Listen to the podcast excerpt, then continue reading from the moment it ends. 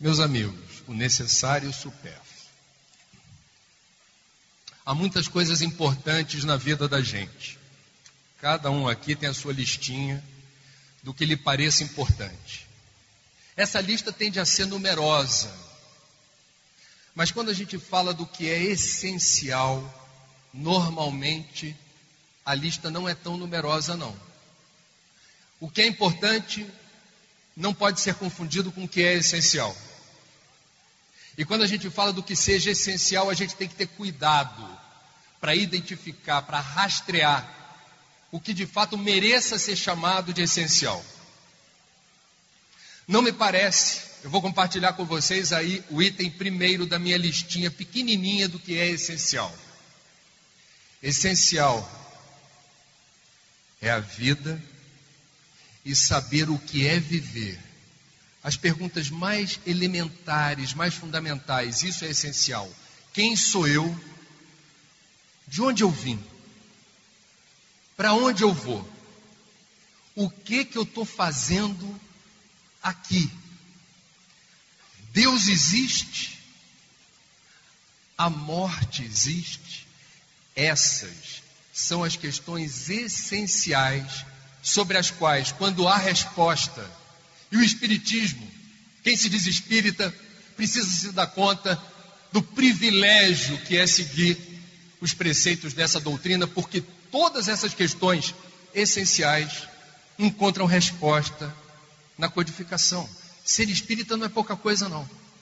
Ser espírita é deter respostas e informações repletas de sentido e significado. Isso faz toda a diferença. Eu entendo que quando a gente fala do que é essencial, a gente precisa resolver o nosso posicionamento no tabuleiro da vida em três frentes. Todas elas alusivas àquilo que a doutrina apresenta como o norte magnético da bússola. Estamos em constante evolução. Fomos criados simples e ignorantes e rumamos nas trilhas da eternidade no caminho da luz. Esse projeto evolutivo é incessante. E ele se resolve em três frentes. A primeira, a evolução é um processo individual e intransferível. Vocês não vão evoluir pelo seu filho ou pela sua filha. Não é possível evoluir pelo amigo, pela amiga, pelo pai, pela mãe. A evolução é um processo individual intransferível e eu diria solitário. Se você não é uma boa companhia para você, é uma encrenca enorme. Jesus o disse: ama o próximo como a ti mesmo. Ame-se. Você tem que ser uma boa companhia para você, porque a eternidade lhe aguarda. É inteligente que você se ame. É importante que você se aceite. E é fundamental que você se perdoe, porque a perfeição não é desse mundo e cada passo é importante nessa jornada evolutiva, que eu repito, ela é uma jornada solitária, pessoal e intransferível. Nesse sentido, importa, está no pacote do que seja essencial. Cuida bem do cavalo, que é como São Francisco chamava o nosso corpo material e como os nossos irmãos umbandistas também reportam, o cavalinho. O cavalinho precisa de cuidado, precisa ser bem alimentado, precisa dormir bem, precisa de diversão, precisa de prazer, momentos prazerosos. E, em se tratando da evolução espiritual, o que, que o cavalinho está pedindo também? Recolhimento, meditação, prece e alimento espiritual, leituras edificantes, pensamentos com alto teor vibratório, o livre-arbítrio escolhendo o que convém consumir e o que convém rejeitar. Cuida bem do cavalinho, faz parte do projeto evolutivo, que é pessoal e intransferível. Segunda esfera em que o projeto evolutivo se resolve é a esfera social, é a esfera do coletivo. Como já disse o poeta, é impossível ser feliz sozinho. Enquanto houver dor, crueldade e sofrimento nesse mundo, ninguém em sã consciência poderá se declarar feliz. Aqui em Guarulhos, aqui pertinho em São Paulo e lá no Rio de Janeiro, de onde eu venho, em qualquer lugar que tenha esse número de pessoas, numa praça pública, num estádio, num ginásio, nós haveremos de encontrar com muita facilidade, próximo de nós, quem esteja vivenciando um sofrimento profundo, quem esteja sem esperança, sem ânimo, quem se declare de mal com a vida e de mal com Deus, por se sentir ultrajado, abandonado à própria sorte. Nós convivemos o tempo todo com pessoas próximas que, de forma direta ou indireta, reclamam por palavras ou pensamentos ajuda. Nos diz a doutrina de forma assertiva fora da caridade, não há salvação. A caridade é o selo que carimba o passaporte na jornada evolutiva. A caridade é essencial. A caridade é o exercício do desapego, é o exercício da renúncia, é o exercício do sacrifício na direção de alguém ou de algo sobre o qual ou sobre quem você não vai exigir pagamento recompensa, reconhecimento. Você faz no exercício da doação, do amor doação. O mais próximo do amor de Deus que existe na terra é o amor da mãe. Isso é um amor doação, desinteressado, capaz de renunciar a tudo em função do rebento, do filho. É esse amor que a gente precisa aprender a praticar e não apenas com os filhos. Esse é o nosso caminho. E a caridade, como já disse, é esse carimbo que autoriza no nosso passaporte espiritual seguir em frente. Fora da caridade não há salvação. Projeto evolutivo sem caridade não existe. O mundo não se resolve a partir do nosso umbigo.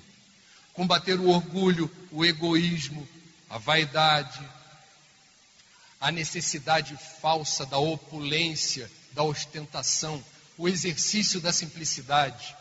Tudo isso está embutido no projeto coletivo.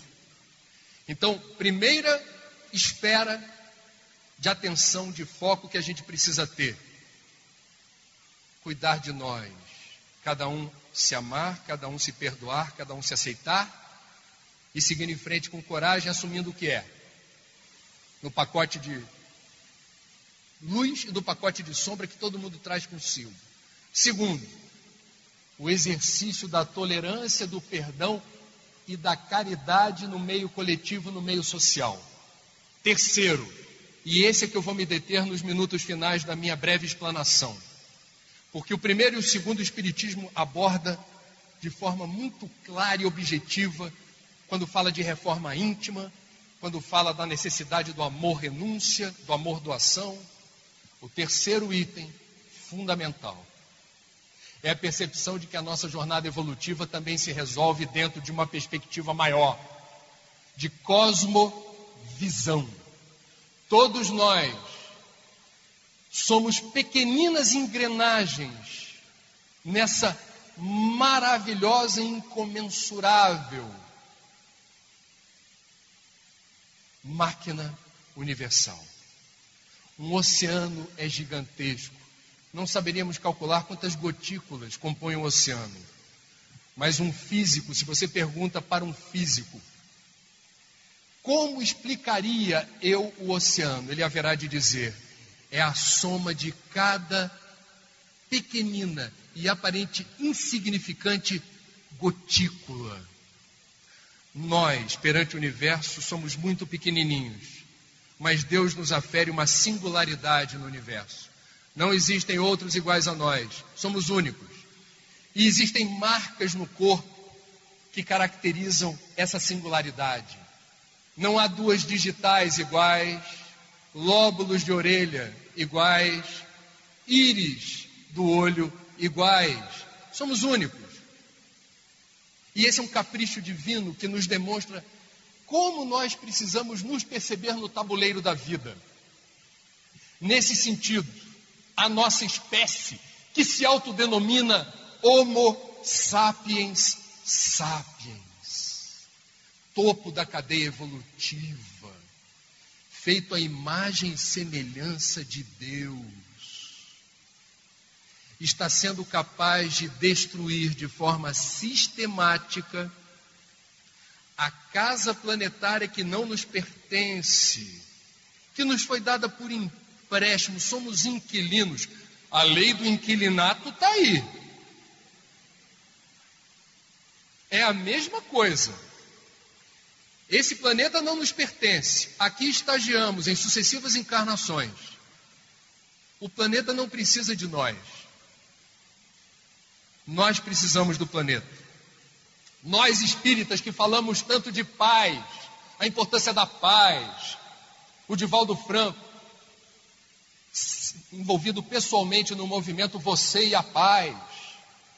Pois bem, amigos, não há paz possível onde há escassez de água doce e limpa, escassez de solo fértil, de áreas verdes e de ar respirável.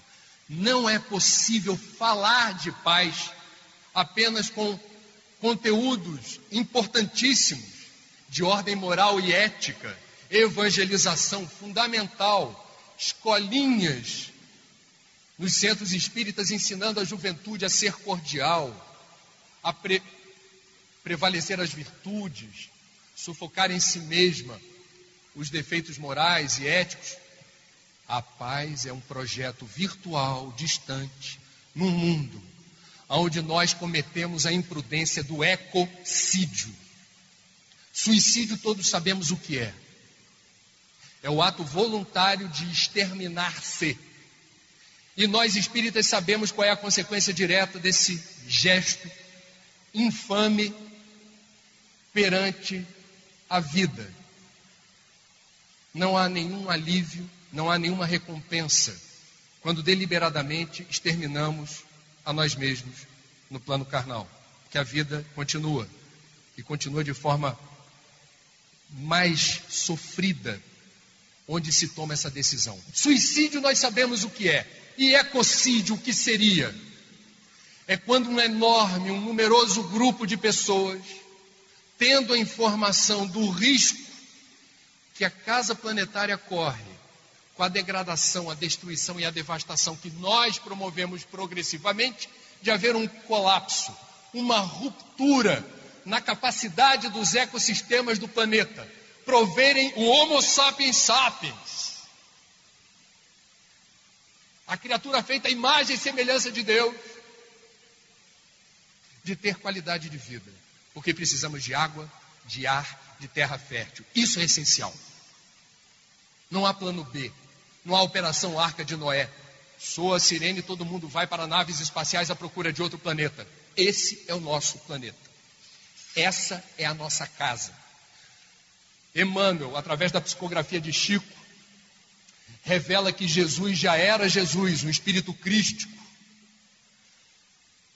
antes da Terra existir e presidiu os fenômenos que resultaram na formação do orbe. Lindo, perfeito, maravilhoso, um planeta único, feito sob medida para suportar a nossa espécie.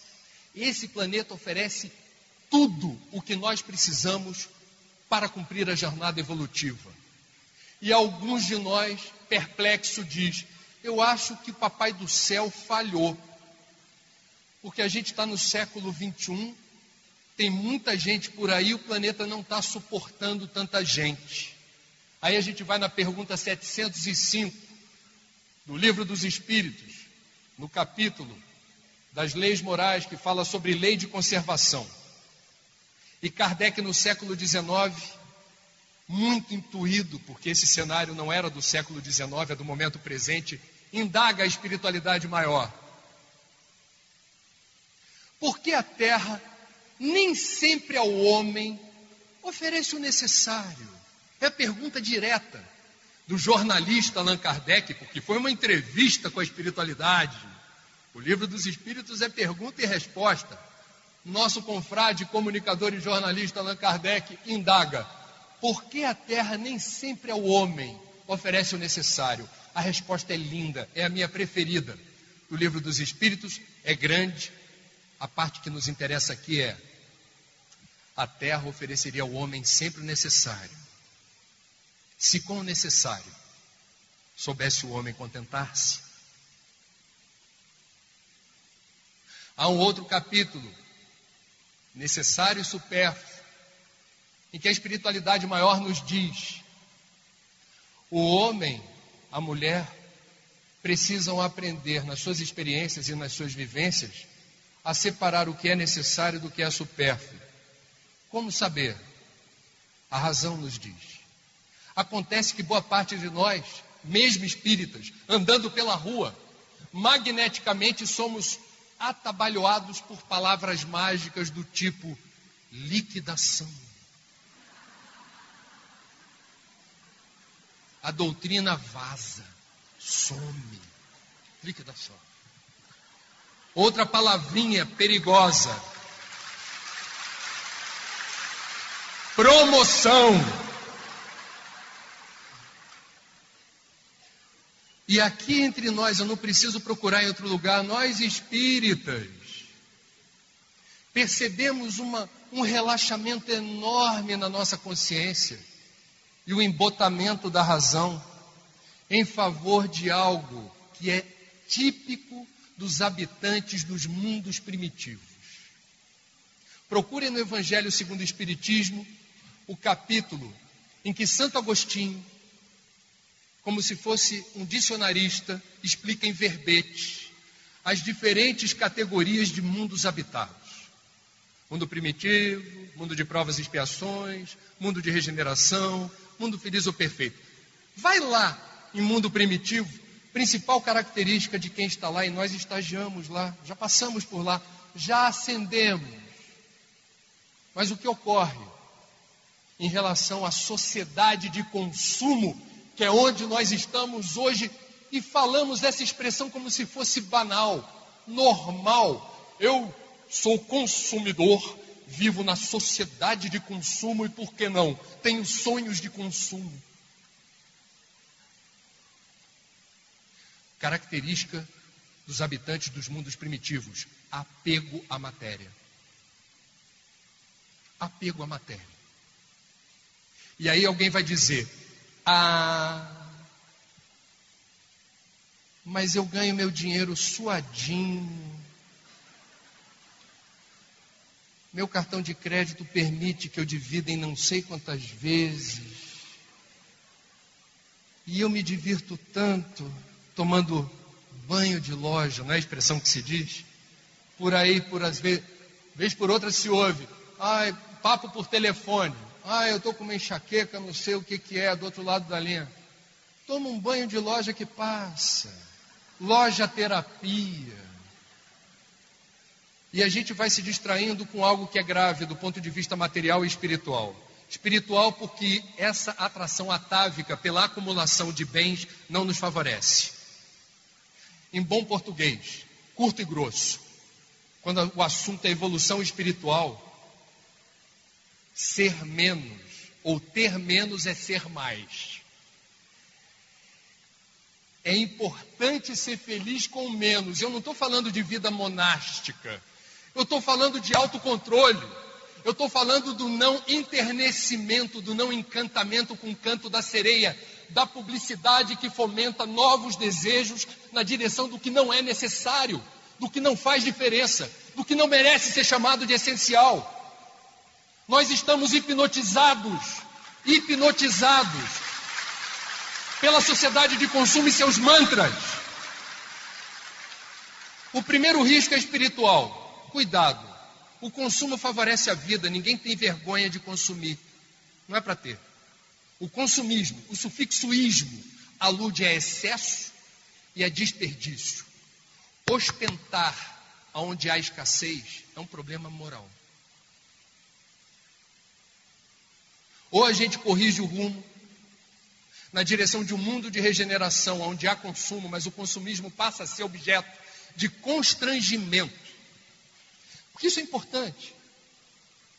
Não, não se educa para o consumo consciente através de medidas repressoras. Não é por decreto, não é por lei, é por constrangimento. Eu vou dar rapidamente alguns exemplos de como a gente evolui sem saber. Até bem pouco tempo atrás, nós vivíamos num mundo onde a indústria de cigarro mandava. Quem vê o canal Viva, as novelas de antigamente, agora é Dancing Days que está fazendo um sucesso danado.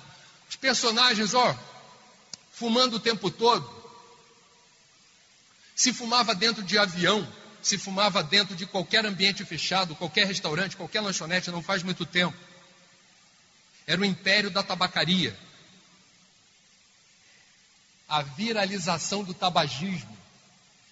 E as doenças respiratórias e os cânceres de pulmão, as estatísticas se elevando. Num dado momento, emerge uma nova consciência em favor da saúde. E há um novo comportamento, uma nova cultura que determina: quer fumar? Vai lá para fora. Não aqui dentro.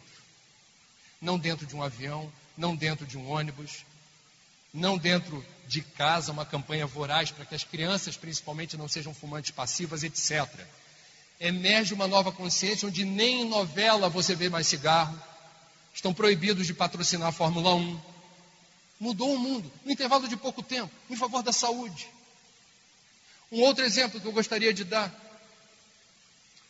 Quando começou a se fabricar carro no Brasil, sempre foi obrigatório o uso de cinto de segurança, ninguém respeitava. Sempre foi obrigatório. Ninguém respeitava. Aumentaram o valor da multa, um pouquinho. Colocaram fiscalização. E o mais importante, campanhas educativas. Você sofre um acidente, se você está de cinto, você não vai certamente engrossar as estatísticas de óbito ou fraturas múltiplas, que são aquelas recorrentes nos hospitais. Caiu a ficha automatizamos o gesto. Quem dirige já incorporou um gesto automático. Isso é novo. A garotada está achando que sempre foi assim. Não era. É um novo hábito em favor da vida. Eu vou compartilhar, e é com alguma, algum constrangimento, mas eu acho importante, um episódio na rua onde eu moro, no Rio de Janeiro. Muita gente tem cachorro na rua onde eu moro. Durante décadas, a minha rua parecia um campo minado de guerra. Cantar assim, cuidado com as minas.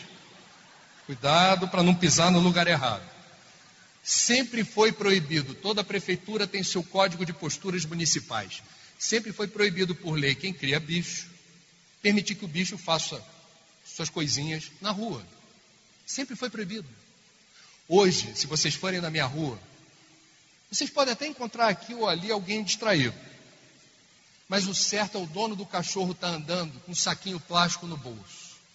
Porque se ele não fizer isso, e o cachorrinho fizer o número dois ali, o que vem de mal olhado na direção desse camarada, fora as abordagens diretas. É, é, é, oh, oh, oh.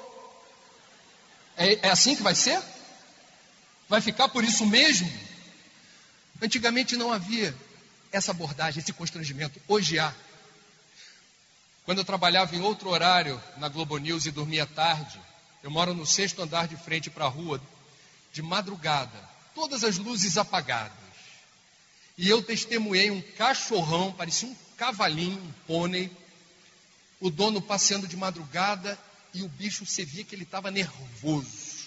Eu falei, vai acontecer uma tragédia. Não havia ninguém na rua, todas as janelas com a luz apagada, inclusive a minha, e ele não viu que eu estava ali. O cachorro, de fato, teve a hora do colapso. Ele deixou uma lembrancinha pesada. E o dono, sem que ninguém estivesse ali para o constranger, de imediato tirou do bolso um saco plástico, fez o recolhimento e colocou na lata de lixo. Rua, no mundo de provas e expiações, é lugar de ninguém rua, no mundo de regeneração, é lugar de todos. Ética, segundo um colega nosso,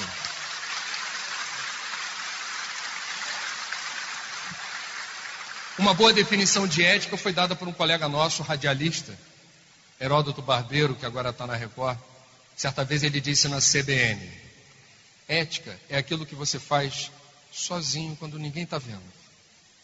É uma convicção que você construiu. Eu faço porque é certo. Eu não estou fazendo para o outro ver. Eu faço porque isso é o certo. Meus amigos, nós vivemos num planeta que é um só e onde os recursos são finitos. Sabendo usar, não vai faltar. Semear o mundo de regeneração com atitudes é a tarefa que cabe a nós todos. Nós espíritas gostamos de usar a palavra missão. Ninguém mais usa tanto a palavra missão quanto os espíritas nem os católicos, nem os ubandistas, nem os evangélicos, nem os budistas. Ninguém gosta tanto dessa palavra quanto o espírita. Normalmente a gente emprega no singular e de diferentes maneiras. Eu tenho uma missão. Ou, eu ainda não sei qual é a minha missão. Ou, eu estou à procura da minha missão. Cada um conjuga a palavra de acordo com a sua conveniência. Me permitam sugerir o emprego dessa palavra no plural. Missões, várias, todas importantes, algumas essenciais. Cuidar bem do teu pai e da tua mãe é missão. Educar e cuidar bem do teu filho e da tua filha é missão. Empregar com inteligência e discernimento o teu tempo e a tua energia, que são recursos naturais não renováveis, em favor do teu projeto evolutivo, porque é por isso que estamos aqui, é missão. Ser um bom trabalhador, remunerado ou não, a dona de casa é a profissional mais desvalorizada e importante desse país. Ela não costuma aparecer na foto, ela não costuma ser, digamos, reconhecida. Aí tem dia das mães, o camarada tem a coragem de dar uma panela nova.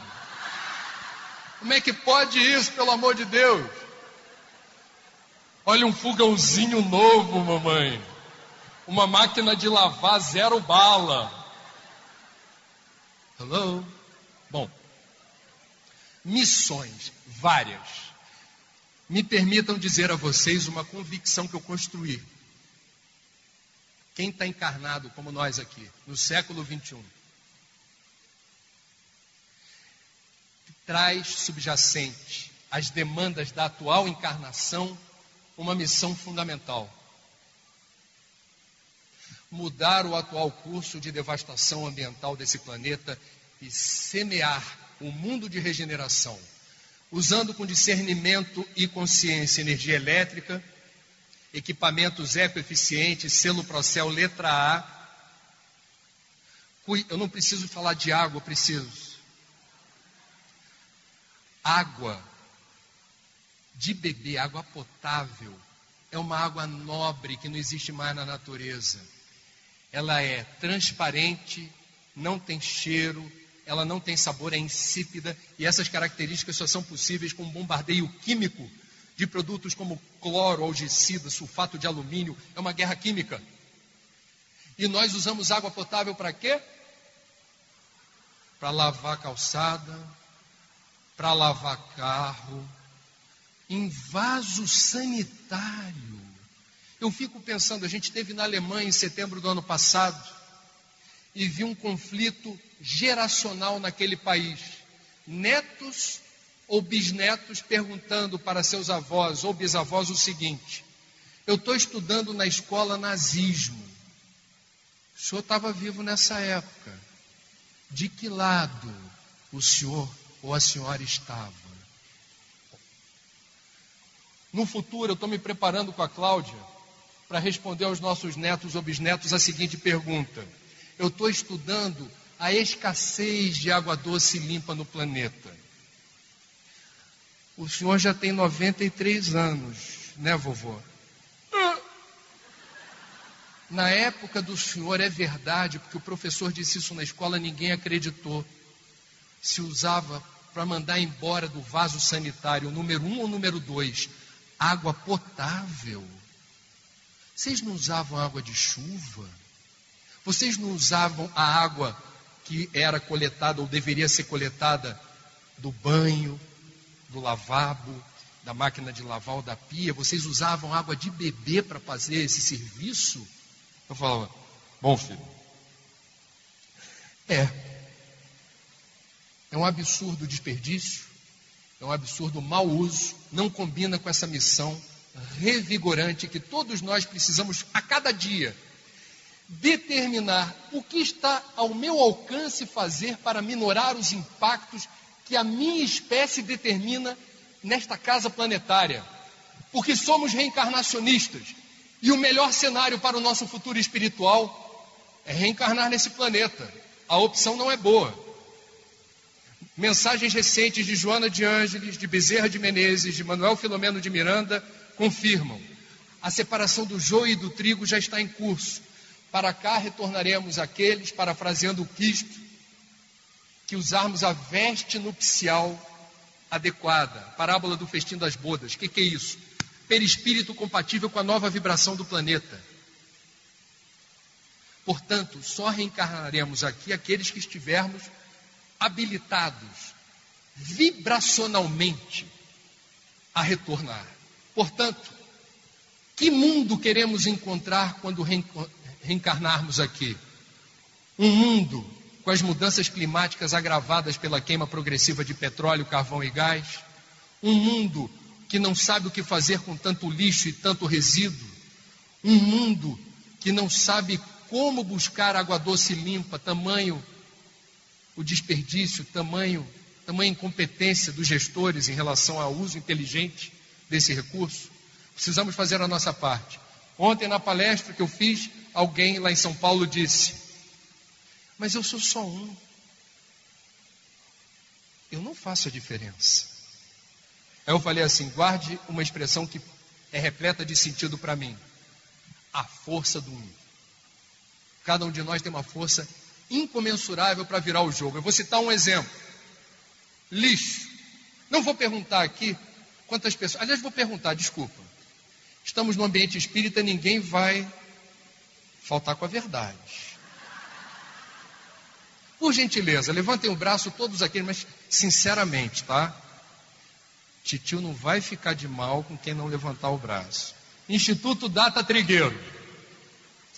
Quantos de vocês hoje separam o material reciclável? Levantem o braço. Uau! Ana Cláudia está aí, Ana Cláudia?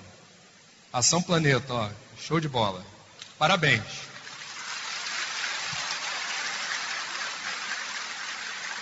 Eu vou lançar aqui uma informação rápida para quem não levantou o braço.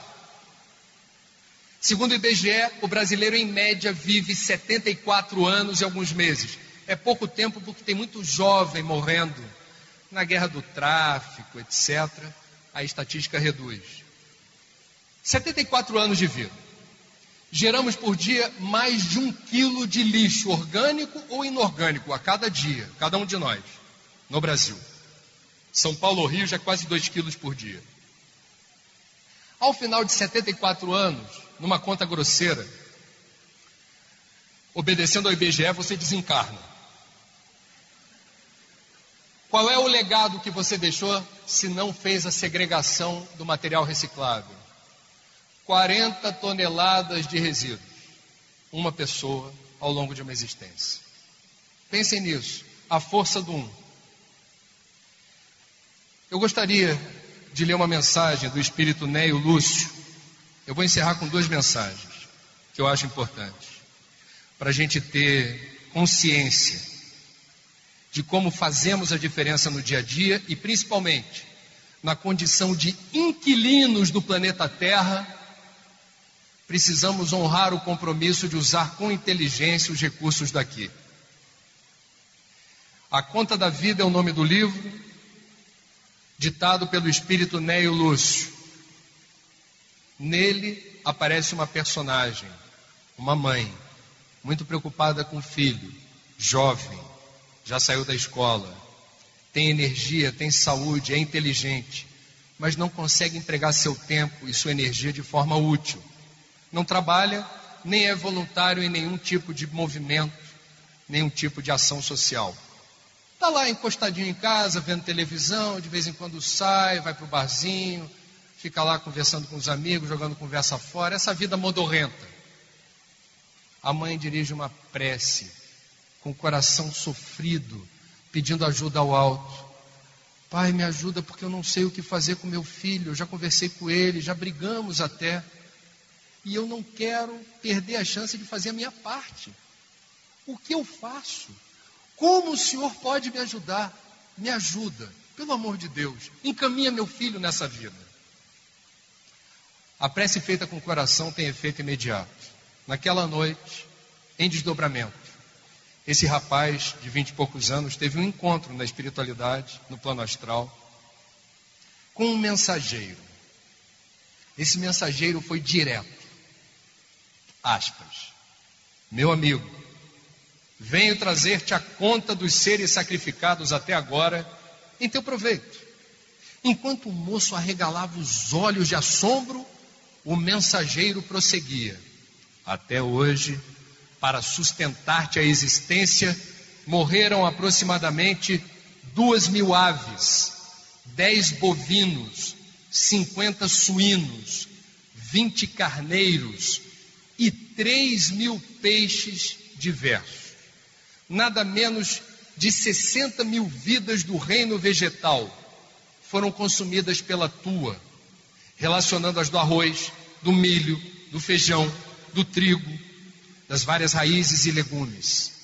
Em média calculada, bebeste 3 mil litros de leite, gastaste 7 mil ovos e comeste 10 mil frutas Tens explorado fartamente as famílias de seres do ar e das águas, de galinheiros e estábulos, pocilgas e redis. O preço dos teus dias nas hortas e pomares vale por uma devastação. Além disso, não relacionamos aí os sacrifícios de tua mãe os recursos e doações do teu pai, os favores dos amigos e as atenções de vários benfeitores que te rodeiam. Em troca, que fizeste de útil? Não restituíste ainda à natureza a mínima parcela de teu débito imenso. Acreditas porventura que o centro do mundo repousa em tuas necessidades individuais e que viverás sem conta nos domínios da criação? Produze algo de bom, marcando a tua passagem pela terra. Lembra-te de que a própria erva se encontra em serviço divino. Não permitas que a ociosidade te paralise o coração e desfigure o espírito. O garoto, espantado, passou a ver o desfile dos animais que havia devorado e, sob forte espanto, acordou. Amanhecera. Ele escapou da cama, correu até a genitora e exclamou: Mãezinha, arranje-me serviço, arranje-me serviço. Quantos espíritas hoje estão no umbral? Porque conheceram a doutrina, recitavam perguntas e respostas de forma muito versátil, sem nenhum esmorecimento, falavam muito bem em público, eram excelentes oradores Entretanto, não conseguiam praticar no dia a dia aquilo que realmente faz a diferença na existência. Consagrar parte do nosso tempo e da nossa energia num projeto consistente de evolução que não se resume em palavras ou intenções. A interferência nas rotinas do mundo material, expressando o quanto espiritualmente evoluímos. Isso faz toda a diferença. E no meio espírita, um exercício constante de percepção de como o mundo que nos cerca não é composto apenas de objetos ou seres vivos tutelados ou custodiados por nós. É muito mais do que isso. A natureza é muito mais do que isso. E a outra mensagem de André Luiz, e com ela eu encerro a minha fala, que mostra com muita clareza a forma como a natureza deveria ser compreendida nas nossas rotinas, no nosso dia a dia, de forma consistente, nos ajudando a fazer as escolhas certas, do jeito certo. Nós somos analfabetos ambientais. Nós não sabemos como tudo isso funciona. Em Missionários da Luz, o espírito Alexandre, instrutor de André Luiz, de forma muito abreviada, tenta explicar a grandiosidade dessas engrenagens da natureza em nosso favor.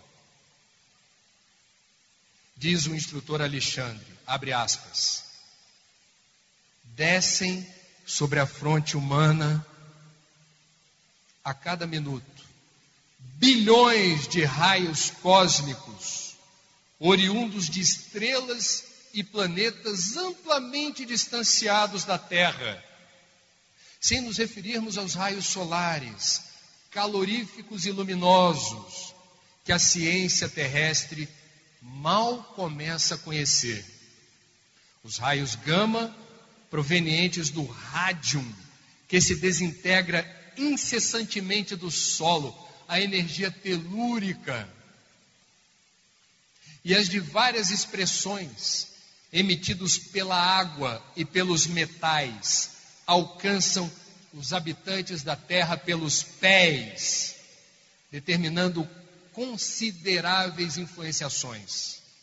E em sentido horizontal, experimenta o homem a atuação dos raios magnéticos exteriorizados pelos vegetais, pelos irracionais e pelos próprios semelhantes. Somos analfabetos ambientais Desconhecemos solenemente tudo isso. Tom Jobim, o maestro soberano em vida entre nós, morando perto do Jardim Botânico, todo dia adentrava o parque para abraçar a mesma árvore. E as bocas maldosas diziam: esses artistas excêntricos devem estar de pileque. E ele abraçava. Todo músico é médium. Todo músico é um sensitivo. Ele abraçava uma árvore de espécie amazônica, daquelas grandes, 20 metros de circunferência. Ele abraçava e se entretinha com esse abraço. E a memória de Tom me leva, me traz aqui a lembrança do discurso de agradecimento do único escritor de língua portuguesa agraciado com o Nobel de Literatura, José Saramago que no discurso de agradecimento do mais importante prêmio de literatura, lembrou do avô analfabeto no interior de Portugal, onde ele ia passar as férias. O avô que, escondido da avó, chamava o neto para dormir ao relento e ficar observando as estrelas. E o avô contava histórias maravilhosas. Nas noites de frio, o avô e a avó criavam porquinhos. Os porquinhos ficavam na cama para aquecer o pezinho da família inteira, inclusive do pequenino José. E antes de desencarnar, intuindo a sua passagem, este senhor, iletrado, analfabeto, porém sábio, se despediu com um longo abraço das três árvores do quintal.